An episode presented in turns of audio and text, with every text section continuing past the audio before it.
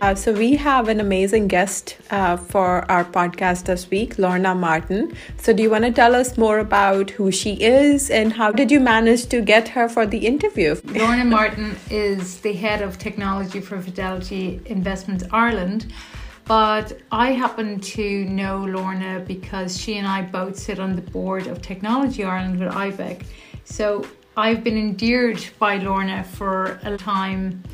Um, also, when you read all of her credentials, what she is doing as a woman in technology for women and men in technology, she is a really fantastic figurehead. So I, I'd love to celebrate Lorna Martyn for all that she does for everybody. I couldn't agree more. I read a couple of her interviews and I was quite impressed about her whole idea of early stage interventions about helping women get into the STEM field. Right. Uh, so we discuss a lot of different uh, topics, um, working from home in times of COVID, what the future looks like, what does early stage STEM intervention look like, is there a pipeline problem? Um, and other issues. So uh, tune in to our interview, which is happening right now. We were talking yeah. about working from home and how is yeah. that impacting women differently than men. COVID has nearly been a regression for women. What's your observation of yes. the females in your team, for example? I, I, actually think I saw that Harvard Business Review report as well. I guess it depends on the makeup of the household. Mm. So I think, you know, everyone has some different experiences. I, I wouldn't like to generalize, but I, based on the experience from that I'm hearing from teams across the board is mm.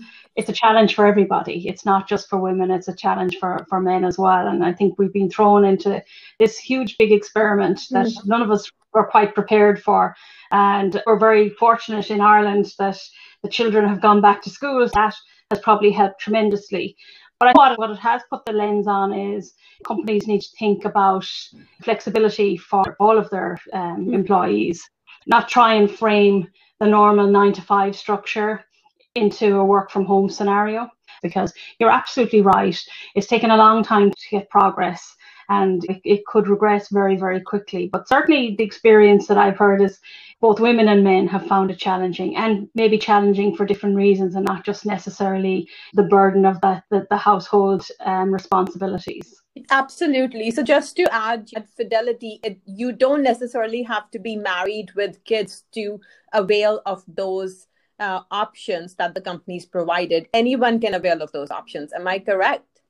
That's really important because yes. if you start differentiating people who have children versus people who don't have children, everyone has different challenges. You have to accept that. If you talk to 100 people about their experience in COVID, you might some, find some common themes, but I could find some very nuanced scenarios. And for me, and for my leadership team, it's been really important for us to think about how do we listen and then how do you ensure that you respond? And ultimately, by providing additional support, a listening ear sometimes, just being empathetic to the scenario and also then providing lots of flexibility. And we're really fortunate in technology because, in the main, unless you're in a very highly operational role that's tied to specific customer services, but if you're, as most of my team, um, my extended team here in Ireland, the engineers are, are working as part of agile teams. It doesn't matter whether you do that work at six o'clock in the morning or six o'clock in the evening. What we've really been trying to focus on is ensuring that teams think about this creatively and work together to ensure everyone can have the best experience as good as it can be given the restrictions that we have uh, in, in this country at this point in time. How can we mo- maintain our profiles in the minds of leadership teams if we are working more remotely? Wouldn't it be the responsibility of the leadership team to ensure that the minority, generally sidelined workforce they look out for them and go out of their way to make sure you know their profiles are kept in their minds. You know what i mean I think Mahima, it's a two-way street. Right? As leaders, we absolutely have obligations to understand what's going on in our organisations in, yes, of, yeah. in terms of supporting talent. But I think as as every individual also has responsibility for your career. So if you're sitting back waiting for your manager to make the next opportunity for you, um, I think you might re- need to rethink that. It's a mutual responsibility. One of the things that I've certainly found in relation to working from home, and people laugh at me when they say the only time time I worked from home was probably the odd day here and there when you might be in the middle of budget or writing performance reviews where you really wanted heads down time. Or indeed when we had snowstorms in Ireland two years ago and everyone was in a red weather alert and you couldn't leave your home for two days. That's probably my complete experience of working from home prior to this particular pandemic. So for me, the, the learning curve was quite steep. Um, I had to think about, okay, what are my normal routines and patterns? And one of the things that I've always enjoyed, regardless of working at Fidelity or working elsewhere, is, you know, walking around, checking in and talking to people. And that's very difficult to do in a casual manner when everyone is distributed from a working perspective. So you have to think about as a leader what your routines are and how do you maintain that connection because you do have an obligation to understand what's going on on the ground. But I think also as an individual, you have to think about what are your opportunities to also connect and have your voice heard. There's mutual obligations there, Mahima. Yeah, after listening to your point of view, I do think it's a two way street um, on that, uh, you were talking about the support around these items. So it still goes back to, um, I guess, a more primitive question, Lorna, which is mm. the pipeline issues for women.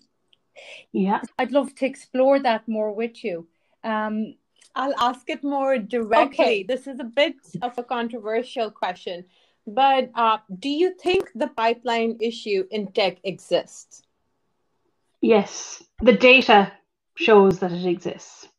And there are different types of pipeline issues for different careers in Ireland. You hear a lot of the discussion of feminization of medicine, for example. That's a very real problem, as is the challenges in terms of tech pipeline. So it, it, it absolutely exists. Um, the data year on year continues to show that. It's much more complicated than just a pipeline. Yeah. Anyone who's ever tried, talk to any recruiter, talk to any manager in a technology company, and not even in tech, but any company that that seeks these skill sets. If you ask a recruiter to find me a balanced slate of candidates for a, a really exciting open opportunity, they will struggle. They will tell you they can't find it. So if the pipeline issue didn't exist, it would be very easy because recruiters are very motivated to go and find your candidate. There's two aspects to the pipeline. First of all, STEM grads are 25% female, but tech participants are 10 to 15%. And correct. I, I know in your case, you've got 50% in your working team. And in Ireland, it is at 35% generally. Um, there's a difference then between the pipeline in origin from STEM grads mm-hmm. and, and then the career journey of a pipeline. Yes. I'm happy to add that Idiro has made huge strides yeah, that way. Like yourselves in Fidelity are above the average. We have 45% women. That, Fantastic. that was done deliberately. Yes. Yeah, yeah, it was very deliberate. So when we say recruiters said, well, we don't have that balanced CV pile of male and female, we would extend the search time. Mm. So yeah. it didn't mean men were put at a disadvantage and women were weighted. It meant we just allowed the search time to be bigger. So whoever walked into the job got it on merit, if that mm-hmm. makes sense. And Absolutely. why the search do? Like it yeah. just wasn't why in Ireland. I think that's really important. The meritocracy piece of it is really, really important because sometimes where companies make very deliberate efforts to focus on whether it's inclusion of any type, whether it's gender or having representation from different nationalities or neurodiversity or any of the focus areas, sometimes people belittle that and say you, you just pick the candidate because they fit the profile. But believe me, careers are hard enough without someone saying that you, you didn't get it on the basis of merit. I would agree with your philosophy. Yeah, sometimes it's going to take longer. It's important for your organization at large and the health of your organization at large to have a degree of diversity in your teams because all of the research shows that it generates better outcomes for a company like Fidelity, ultimately, one of the big business imperatives for having gender balance and having good representation both in technology and the business is when you look at the people who make financial decisions, there's a big majority, particularly retirement age, who are women because scientifically the statistics show you women live longer than men. Yeah. Women inherit more often than men do. So in many households, women make the big financial decisions. And if I go back to being a child in, in the 70s, my mother made the big financial decisions in our household. My father earned the money, but my mother decided how we spent it. That, I think that's not unusual. In terms of financial decisions, I have to tell the story. My uncle was in the Indian Army, and my aunt was a housewife. She would make property investments. She made more money than all of his retirement account combined. Him working for 50 years, and she made all that money with just one investment period. Um, what needs to be done more to improve the gender imbalance in tech in itself? Yeah there's a lot of very deliberate actions that, that need to be taken. We tend to nibble around the edges. Some investments in education. There's lots of different programs out there but really what's required is very much an end-to-end strategy because solving the pipeline issue is not going to solve the, the problem indefinitely. It's just one aspect of it. Sure. It's not just attracting women into technology careers. Going back to Mahima's earlier point, it's how do you develop, grow, and retain? That starts right from preschoolers. All the, the, the, research shows, and like a broken record on this one, is young children do not differentiate in terms of their ability to be anything at a very early stage. So, what it says to me is they are conditioned to think differently over time by the environment, by the education system, by parents, by, by people they interact with. Like that to add Sorry? to that, so they're conditioned to believe these stereotypes. I remember my mom used to tell me when I was younger that you should study arts. Arts is easier. Your brother can study engineering. These stereotypes regarding a girl's abilities are just systematically ingrained into you as you grow. So think about if you can reverse some of those. If every mother in the country was saying, you can be an engineer if you want to be an engineer, you can be a doctor if you want to be a doctor. What we're seeing kind of the critical inflection points are in early teens. And it, again, the data proves it. If you look at something as common across the country as Coder Dojo, yeah. you go into Coder Dojos and you see boys and girls, sometimes more boys, sometimes more girls, but usually pretty balanced. They both take to it as well. Um, and what happens is girls get to that 12, 13 age group and something happens, whether it's not seen as cool to be really good at maths or science, or indeed whether, like your situation, Mahima, someone is telling them you really should study this. And then that affects subject choices and then ultimately impacts the percentages in STEM. And if you speak to the universities, STEM is a very broad term, but if you look at the sciences, there's much greater female representation in biosciences as opposed to engineering and technology. So I think it's trying to influence right from that early stage, from an education perspective, from parents and, and influencers, that's teachers, career mm-hmm. guidance. There's a lot of very simple interventions uh, that are low cost to actually achieve, but we're not thinking holistically end to end about. Our problem has gotten worse over the years. When I went to college and I, I graduated from UL in 1991, my class was pretty much 50 50. So I actually never thought about it that women could not have careers or an opportunity. And the same happened. My first job, I went into a graduate program, seven male, seven female. I know it wasn't deliberate on the part of the organization. It's just the way the pipeline was at that time. So it's like if the fact that we've gotten to learn more about tech careers has actually reduced the chances of people going into tech careers. But what it does say to me is there's a cohort of skilled and qualified people out there who are maybe in their mid 40s who have had a grounding in technology and maybe worked in technology and then changed careers. So that's another group that we need to target. Um, you also have to think about how do you cast that net more widely and find ways of actually bridging that gap for different pipelines to come in. The final piece I'd say is not everyone learns the same way. So, you know, over the last couple of years, we started taking apprentices in. Initially, our entry requirements would have always been you had to have a degree, an honours degree, and many people might have a master's.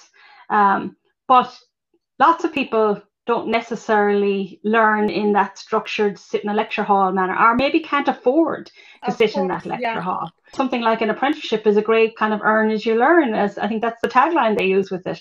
Um, but what you find is you bring people who come through maybe those kind of returner channels or something like an apprenticeship channel and they actually really know they want to do it and they're really motivated to learn. So having that balance of experiences on your team brings another dimension that's beyond just the gender dimension. Um, I went to America to study after high school on scholarship, so that's why I went there to study. My parents couldn't have afforded it.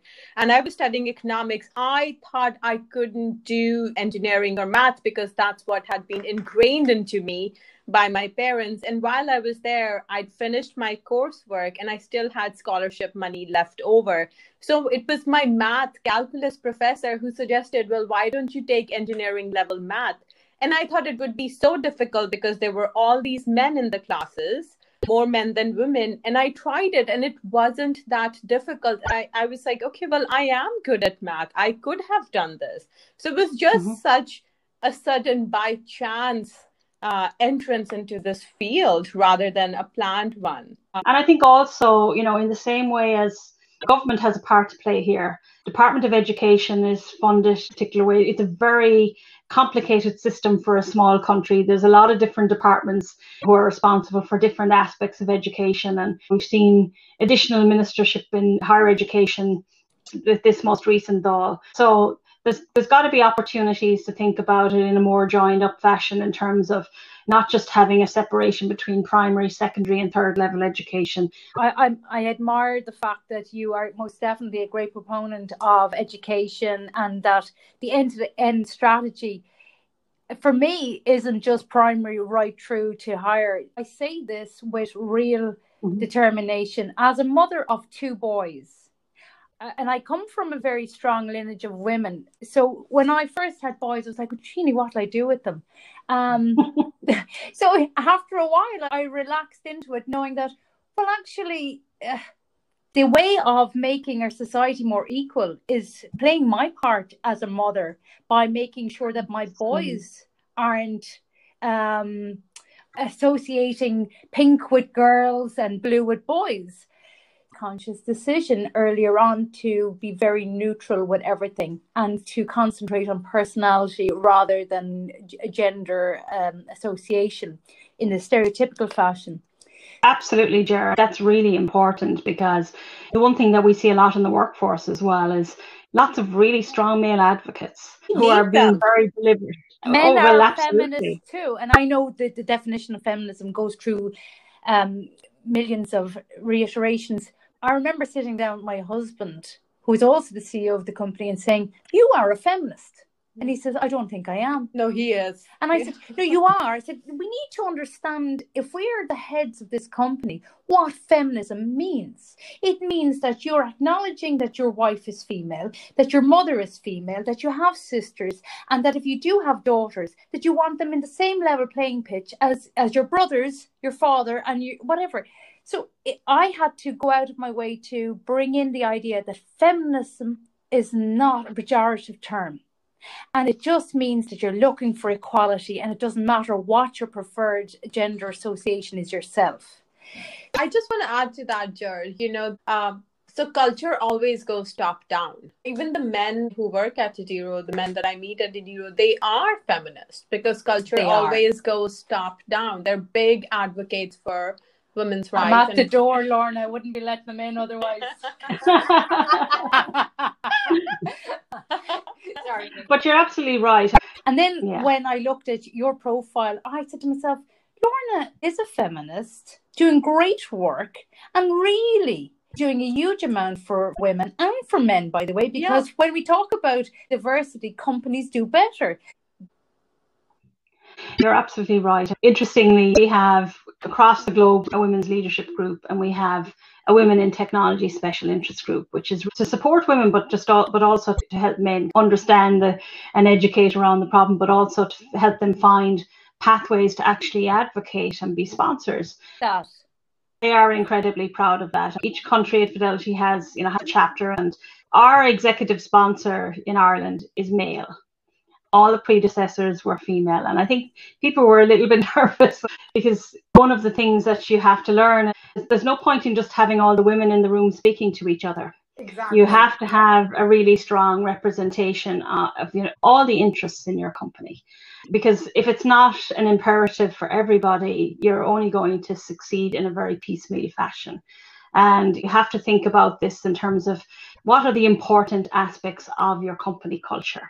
Yeah. For most companies, they've come to realize that inclusion is incredibly important. It's not just about making a better world at large, but it's also a really strong business imperative. And there's nothing shameful about it being good for business as well. I think that's probably a, been a great benefit in terms of that coming to the fore and people not being ashamed about saying, yeah, I am really interested in women, women who make decisions or make financial decisions or product decisions, or uh, no more than I'm really interested in young investors, or I'm really interested if I, a company has representation in different geographies, I want to ensure that there's strong representation in terms of what the local population looks like.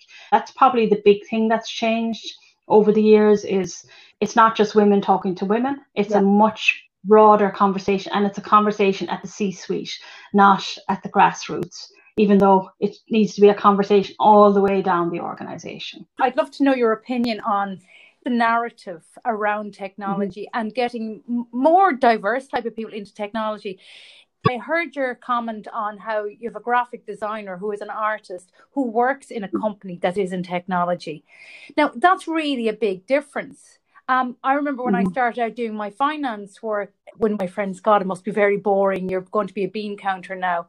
and I said, you wouldn't believe how creative it is. And I don't mean that in, in an Enron way for anybody listening. In. What I mean is, what, what, what I meant was certainly as a startup person, the ways that you had to create um, budget or make do with certain things, you did have to think outside of the box. So I, yeah. I saw something that was conservative in people's perception to be very um, broad and creative. So here's my ask, and that is. I also had a time in my life where I was an artist, and I remember lots of people that I used to hang around. That I time... just found out about that, Lorna. So that's the first time I've heard that one. So, and, and I remember artists at the time saying, "Oh, I'm not in business. I'm a singer, or I'm an actor, or I'm whatever." The point yeah. is, you're none of those things unless y- you realize that your your trade and talent, your talent is a trade that needs to be monetized. Otherwise, the, you won't be able to do anything. You have to pay the rent. And I suppose in technology, the narrative needs to be changed too. That you don't have to be the geek or the nerd and that isn't meant to be uh, offensive. I'm talking about general per- perception. That there is so much creative room inside in technology and i see that you call that out.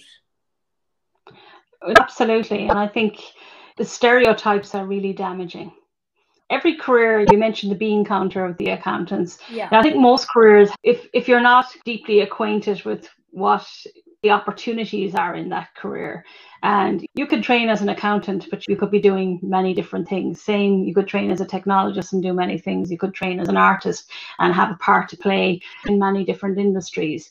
That's incredibly important to recognize that ultimately we are all focused on some kind of a commercial product regardless of whether it's the most beautiful creative painting artists tend not to paint just to look at it themselves right Correct. to your point there is the reality of life um, but I think what we need to be out there, and my team are really fantastic at getting out there. And we have so many associates across Fidelity who are regularly out and about talking at different types of events or in schools and so forth. Is you have to do a lot of work to bust some of those myths that a career in technology, I, have had it said, well, oh, couldn't send, spend my life behind a desk. Equally, when you have someone who to come stand up and talk about kind of the day in their life, what always amazes me when we have the youngsters in from school and they talk to one of our analysts our designers our UX people, like they're going like, wow, didn't think you could do that, didn't think you could study that. So the more we talk about, everyone has core capabilities that they're drawn towards and they're good at. But that doesn't mean that you have to stick in a lane. And it doesn't mean that they're not transferable across lanes. So that's why I, I love the example of fine art grads who are part of our user experience team because they have skills that I will never have in a million years. So, Geraldine, I'd never make a living as an artist. I'm one of these people who can't draw a straight line without a ruler.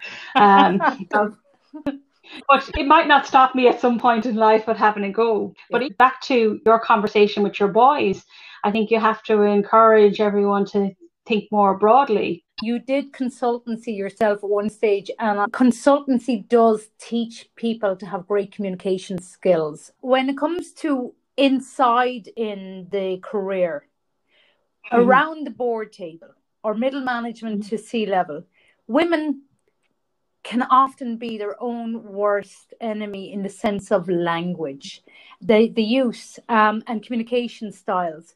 Deborah Tannen, a really big writer on the way women speak versus the way men speak in business. And men would often own the company, as in the way how they would refer to it, my company, and I do this and this project. And women were very much in our company, and we have. So yeah. I'm wondering, Lorna, is there also a place for us to get far more sophisticated on the idea of teaching communication skills? Should we um, empower um, women to speak differently?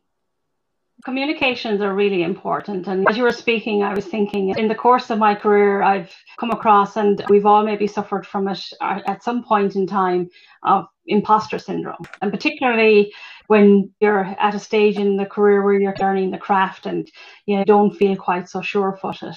Um, and you're right, I wouldn't generalize to say all men are I, I, I, I, because I've come across some very inclusive uh, men over the years. And similarly, I've come across women who are I, I, I. But it's, it's important to think about your narrative, both yes. from a career perspective, but also how you contribute. And most of the work that we do is team based work. One of the things that I've seen that's changed over the last decade or so is the importance over team versus I and the realization that you can have one wonderful person, but the sum of the parts of a really diverse and interesting team can be much more powerful. But I agree with you. I think it's not just women, I think it's men also. There's an art of engagement, whether yes. you're at middle management or you're at the C suite. And it's how do you ensure that, number one, that what you say has value? Because the worst thing you can do is just speak for the sake of it um, but equally not to accept that your voice is not heard and and not to flex your muscles where you actually have expertise. But I think you can do that in keeping some of those nice traits of being inclusive in terms of your team as opposed to you being the individual contributor. But equally, I can think you can build a very powerful narrative. But I, I agree with you. It is important for everyone who's interacting with people to think about your communication skills and you know what you have to say and think about what you want to be heard as opposed to just saying it for the sake of saying it. Um, absolutely, and the art of engagement means the language must be inclusive. And I think you can be powerful and be kind at the same time. Correct. I don't think one is mutually exclusive. Yeah. So sometimes I've seen situations where someone is trying to assert their presence and in doing so may, maybe take on the worst traits. And i've seen this over the years in, in many instances. Sometimes you have to think about that internally count one two and three because once it's out it's out. Yeah. and you can really damage relationships. You can really hurt someone. You can actually break trust by being careless with your words. Yeah. Such a, a wonderful piece of advice that a pause is acceptable. So do the one, two, three. Um, and a lot of times I encourage women to dress the way they they feel is feminine for them, uh, that you mm. can be feminine and strong. We don't have to um, morph into masculine energy as women to have our place at the table.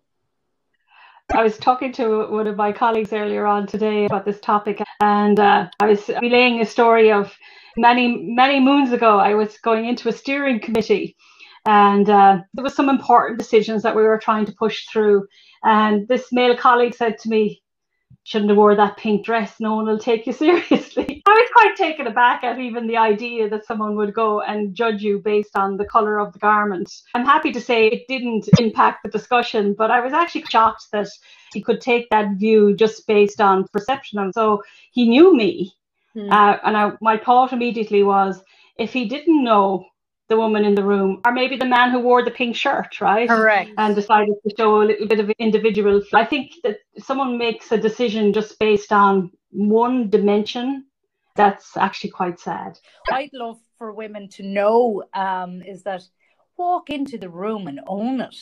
Because yeah. whether you're coming in in a pink dress or a black dress, yeah, if you own and you stand over who you are and you are at grips with who you are and you're comfortable. No one will see pink and flossy. I do want to add to that. That's easier said than done. That requires a lot of courage. And uh, Lorna, Geraldine has been my mentor since I moved to Ireland six years ago. I have the courage now to walk into rooms, but it was because of you, because I walked with you in those rooms and saw you how you held your own.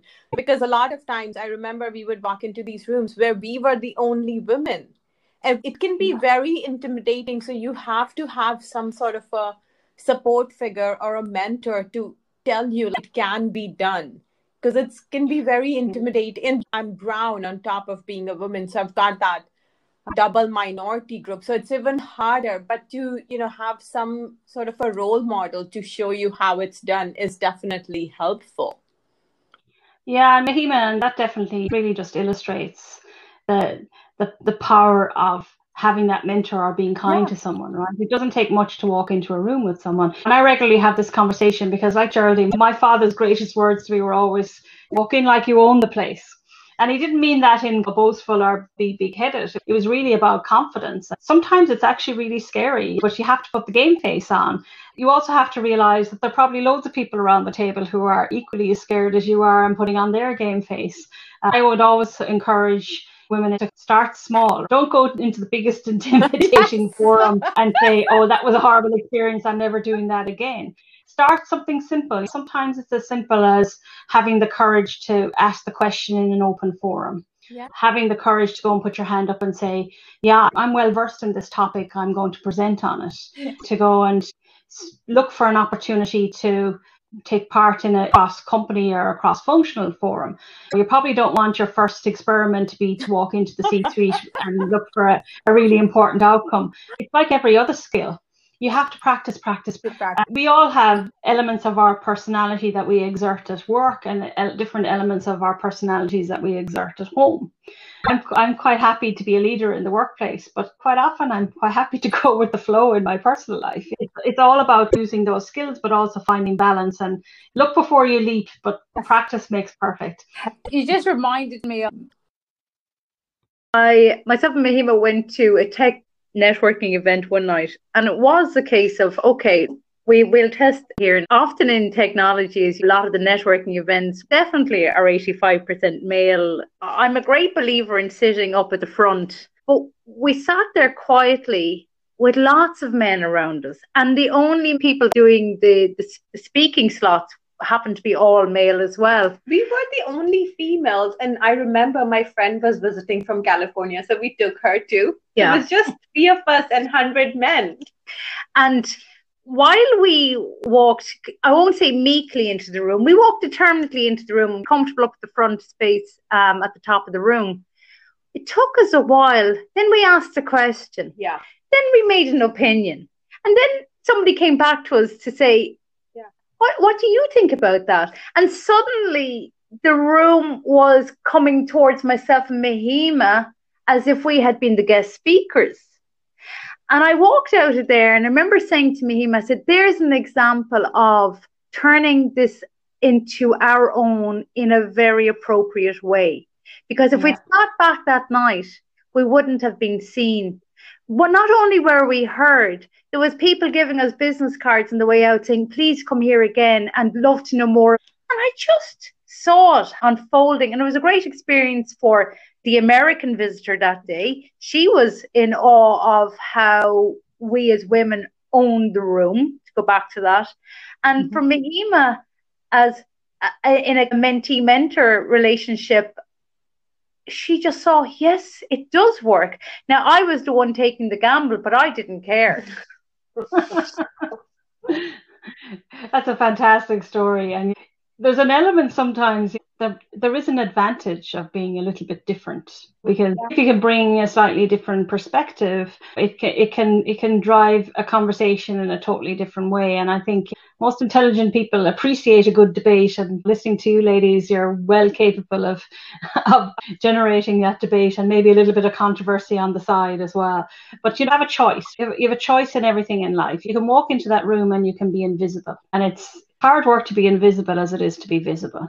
You know, I've, I've heard people say they've gone to a mentoring event and they've gone to the ladies' room and they waited for 30 minutes so that they could make the escape at a reasonable time. That's probably a failed experiment, not having tested out a little bit early on. But to your point, bringing someone who doesn't have too much at stake. Um, to support you and introduce you and connect you and draw you into the conversation. There's always someone willing to do that, provided that they know that you're willing to actually engage.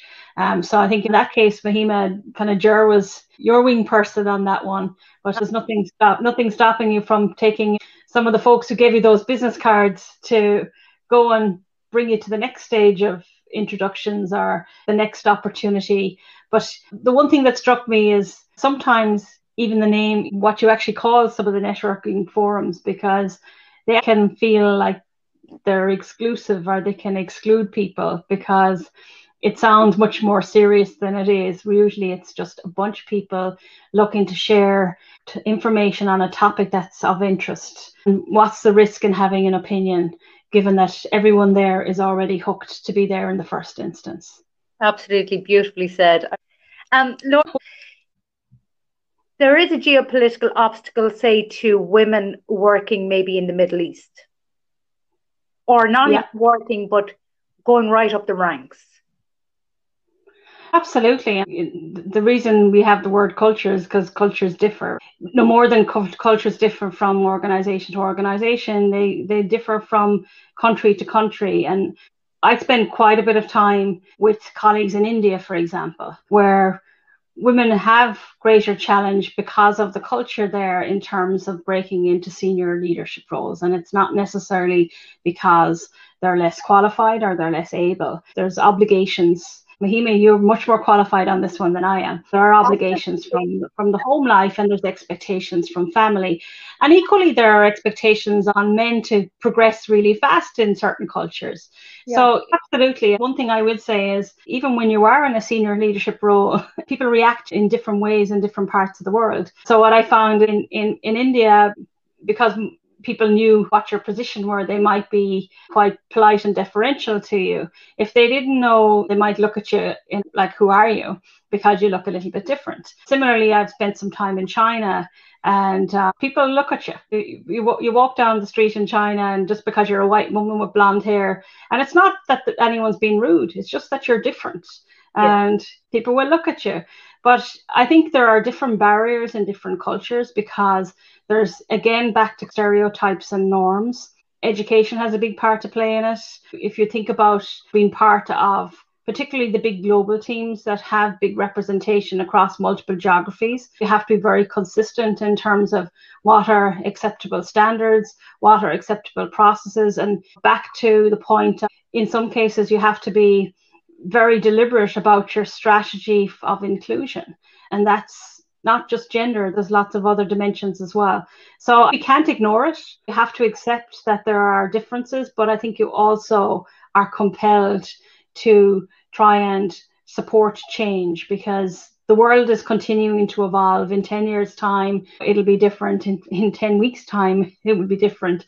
Um, but I think for me, it's probably much easier for me to step out and speak out in a large forum in somewhere like India or China because I'm already at a certain level role. We have to do is try and support the upcoming women in the organization to be able to do so. And you know, I'm back to our previous conversation about experimenting. I, I, I one of the things I love about my job is I get an opportunity to meet lots of people. Um, across our organization who are on various development programs, and a lot of them are women. And these are exactly the kind of issues that we talk about in terms of here's the challenge, here are some of my professional fears, what are the strategies to, to deal with them. There's geopolitics.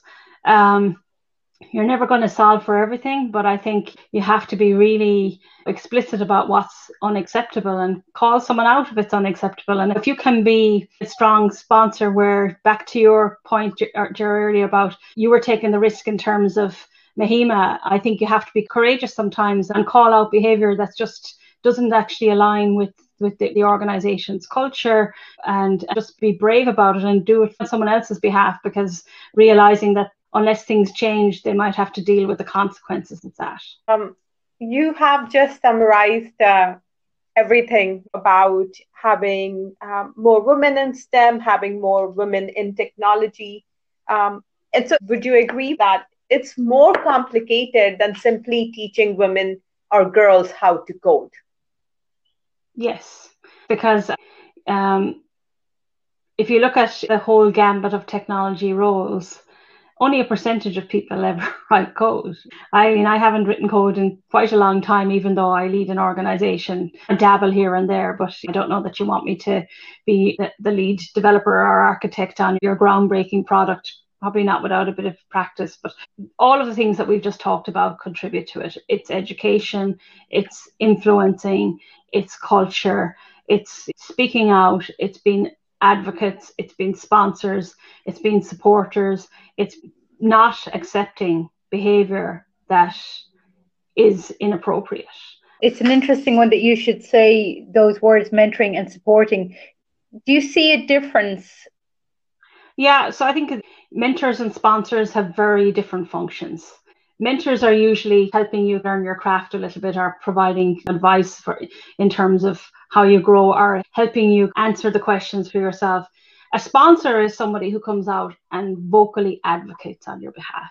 So some mentors are also great sponsors, but you you you, you often have situations where somebody is your sounding board and a mentor in the background, they may not necessarily have the the influence to be a sponsor. So really, sponsorship is all about being in the right circle to be able to influence the outcome.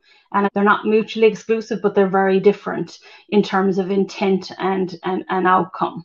I think you've hit the nail on the head there regarding the sponsorship aspect, leads you into a network and there's many circles within a network and I guess knowledge. Just, just to add that because sponsors have inroads within those they networks. They already yeah. come with a network. So yeah. how valuable is networking then for climbing the, the, the career path, but also for entrepreneurs in technology? I think the, the network is one of the fundamental aspects of your armory. Do you think women at work and professional women recognize the importance of a solid network now? I think more so, yes. A lot of people are terrified or they feel like it's a very artificial mechanism. They think about it as going out on the golf course and rubbing shoulders. But there's many ways to network and it's not necessarily going out into loads of formal network events. Look at every opportunity just to be interested in other people because it's amazing how just having a genuine interaction with someone casually can can create an opportunity and back to finding common ground. A lot of times women are really afraid to be very um, articulate about their aspirations. And uh, I remember filling out a, a, a, a, career talent profile many years ago. I knew what I wanted, yeah. but I felt it would be very boastful. And would people say, God, who does your woman think she is? I remember sitting sitting down with um, a colleague who happened to have background in HR and uh, said, "Have a look at that." And she was like, "You're not saying what you want." Right. And I think that's really important. And that's not about going out and demanding, no more than if you want to be able to play a, a particular piece of music on the piano. If you talk to any child and they said, I want to be able to play X, Y, and Z, that's an aspiration shared. I do that in relation to our careers. Um, another great one from my father was, if you don't ask, you don't receive. Yeah. And that's again not about being cheeky, but if you feel that there is an opportunity out there that fits with your aspirations, it's incumbent upon you to try and put yourself out there a little bit. And it's risky because no one likes to deal with rejection and we all have to deal with it at some point in our career where you've put check on the line for something and it hasn't quite worked out. But you kind of have to lick your wounds and get on with it. So that's important. Or, or you didn't state your case in the most compelling manner either. And that takes practice. Oh, it does. Um, it does take practice. I firmly believe no one can read your mind. Yeah. Only you know truly what's authentically on your mind. And don't waste the opportunity to share it. Again, you can go and share that in a safe manner with someone to trust one on one to check that you're not deluded. Um, but the worst thing you can do is say nothing. Um, Lorna, you've been very successful in your career. How did you manage the failures that are the stepping stones to success? Yeah, so I think in terms of success, uh, is is a combination of meeting the right people, meeting the right opportunities, and being really lucky. And I've had a pretty long career, so it's not by any means an overnight progression path to the role that I'm in today. It's been a long series of steps, but I would definitely say um, I've had some amazing sponsors in the course of my career.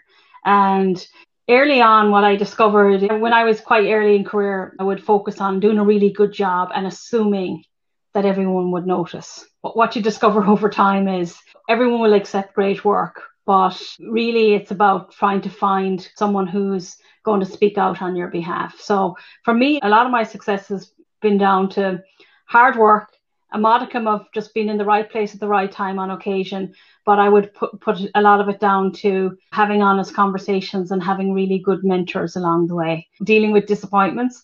Yeah, I've gone for roles, I interviewed for them, and I wasn't the best candidate. And you know what? You have to go and pick up what you learn. I was having a conversation with a friend of mine the other night, and I was talking about uh, a particular role I went for many, many years ago, anyway. And uh, when I looked back on it, I said, well, why did I go for it? I actually went for it for the wrong reasons. Mm. And I know when I interview people, I'm really interested in why they are interested in a role and what they're going to bring to it. And I think if it's just someone who's looking for progression, mm. and that's the only thing that's in it for them, it comes across and you know maybe successful but would you really be bringing your full potential to it so i think sometimes these things happen for a reason. Again, it's back to experimenting. You've tried something out and you realize that you're just not the best candidate in the pool. Or, um, Lorna, just to add to that, and I, I probably have to confess that I'm a pretty hard taskmaster when it comes to mentoring. And I would say to somebody if they didn't get what they wanted, what what was your intention here? So is that yeah. the responsibility of the so-called failure is on the recipient side as well. Absolutely. What? The other thing that people fail to do is they fail to ask for feedback. And that's the biggest mistake you can possibly make because you may have one perception in terms of why you weren't successful, but good to ask it from both sides of the transaction and then synthesize that feedback into their strategy in terms of how you improve. I've interviewed a lot of people over the years. Some people have come straight back, and regardless of whether they were successful or unsuccessful, have really focused on the power of the feedback. Because even if you are successful, there's going to be certain things that have come out of that conversation that might be areas for focus or improvement. The most negligent thing that you can do is actually not ask for the feedback, even if it feels difficult. So if you can't be what you can't see, then who is your greatest inspiration? So that's really interesting. I don't think there's one person. Okay. I think it's a whole collage of people. And I suppose my parents, because my parents were two very different people. My father was very outgoing, my mother was very introverted. So I think from my mother, I got care and attention to detail and also be careful about how, how you present yourself and what you have to say. From my father, I got, well, it's always worth a chance, right? Um, but th- then in the course of my career, I've taken something from every leader that I've worked with the good ones and the not so good ones. And you try and moderate your behavior um, in that regard. So there isn't one single person. Everyone is a work in progress. There, there are things about my, my about personality and my style as a leader that I'm very self-aware about that I have to continue to work on. Listening to those around you and trying to take that on board and continue to develop over time. None of us are ever the, the finished article. And I think the day you think you are is probably the day you need to go and pack it in. And, and look, Lorna, I know that your company, Fidelity, you have done a huge amount around um, diversity and inclusion. I suppose I feel that it's easier for large companies with big budgets to run many multiple layered programs around that and include it in their CSR. Would you have any advice for the likes of Idiro, who are by definition indigenous tech, also an SME? And there's many companies in Ireland like that. Yeah, absolutely. For for some of the CSR pieces, yeah, there is budget associated, but I think the most powerful resource is actually the really strong talent that you have. So if you're thinking about starting in a smaller scale fashion, find out who's really motivated and inspired and use your grassroots because believe it or not even though we have large programmatic efforts that go on some of the most powerful things that happen um, that fidelity is involved with come from an idea that's from that grassroots organization don't underestimate the power and the experience and the perspective that's within your workplace, regardless of whether there's 10 of you or 10,000 of you. That's a powerful statement. Lorna, we are coming to the end, and Mahima loves to ask this question. So I hand it over. Okay, this is one of my favorite questions. If you have one dinner party and you could invite three people to that dinner party and they all have to be alive, who would they be and why?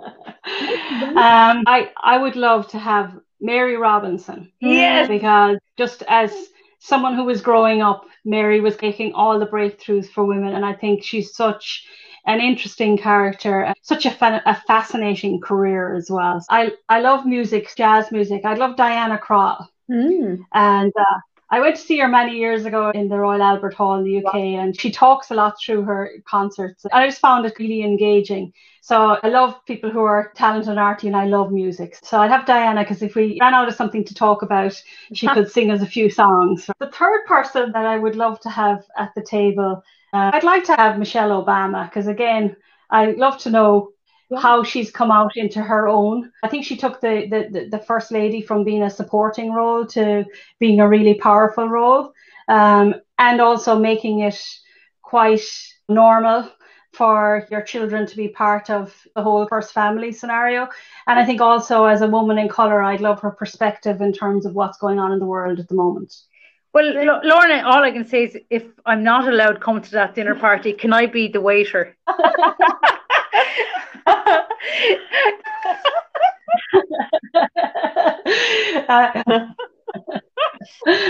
uh, uh, it's, it's, that's fantastic. Um, oh yeah, yeah. Thank you so much. I look, at a pleasure to speak to you, ladies, and we we'll talk soon. Take care of yourselves. Will. All right, Lorna. Mind yourself. Bye bye. Bye. Take care. Bye bye.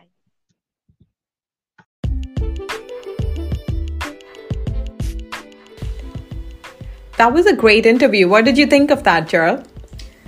I certainly got more from it than I had anticipated. It just proves how authentic Lorna is, that her messages um, will go on. She has shared so many different nuggets of wisdom, and what I really enjoyed about uh, Lorna was she didn't fall into the trap of I suppose singling anybody out or Absolutely. making it a, a, male versus female debate. Yeah.